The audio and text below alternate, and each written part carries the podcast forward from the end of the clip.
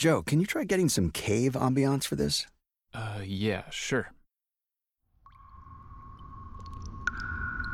Identifying the earliest human artwork is an ongoing process of discovery. Most recently, on the Indonesian island of Sulawesi, scientists have found possibly the earliest known figurative cave paintings from more than 35,000 years ago.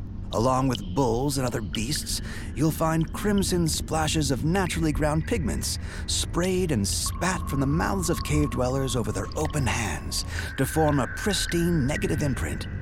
These red hand imprints line the walls of these ancient caves, reminding us that for as long as we can remember, humans have sought to express an image of ourselves and to tell our stories through art. You see what I'm getting at? Yeah. Really? Yeah, You- It was, yeah, that was it's- clear? Yeah, it's great.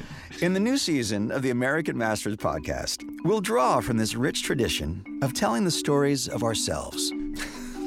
Much like our ancestors who cast their images to the walls of caves. Exactly. As usual with the show, we'll draw from an eclectic group of individuals practicing their craft across the spectrum. Like comedian Chris Gethard.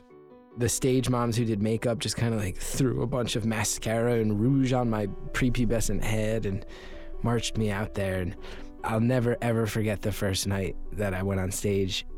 So I understood I was being laughed at, but I loved it. Performing is certainly a way for me to grab onto some sense of agency and sort of have a little bit of a voice once or twice a day. In school, we're told to write what you know, and many of the guests this season are doing just that, investigating their own upbringing and their personal struggle through vibrant works of art.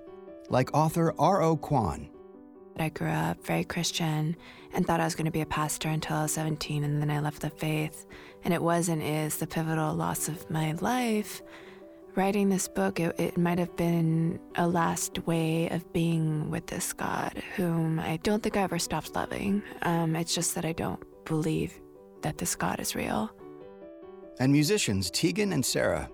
I think we're all sort of a little embarrassed and uncomfortable, maybe even traumatized by our adolescence. And yet we are constantly, constantly using those years to make really important and interesting art. And so I think the fact that Tegan and I are getting this opportunity to sort of heal some traumas and some wounds from our own adolescence, it's also really exciting to think that we're adding to this kind of cultural ritual of looking back at ourselves and, and learning something interesting from it and maybe inspiring other people to do the same.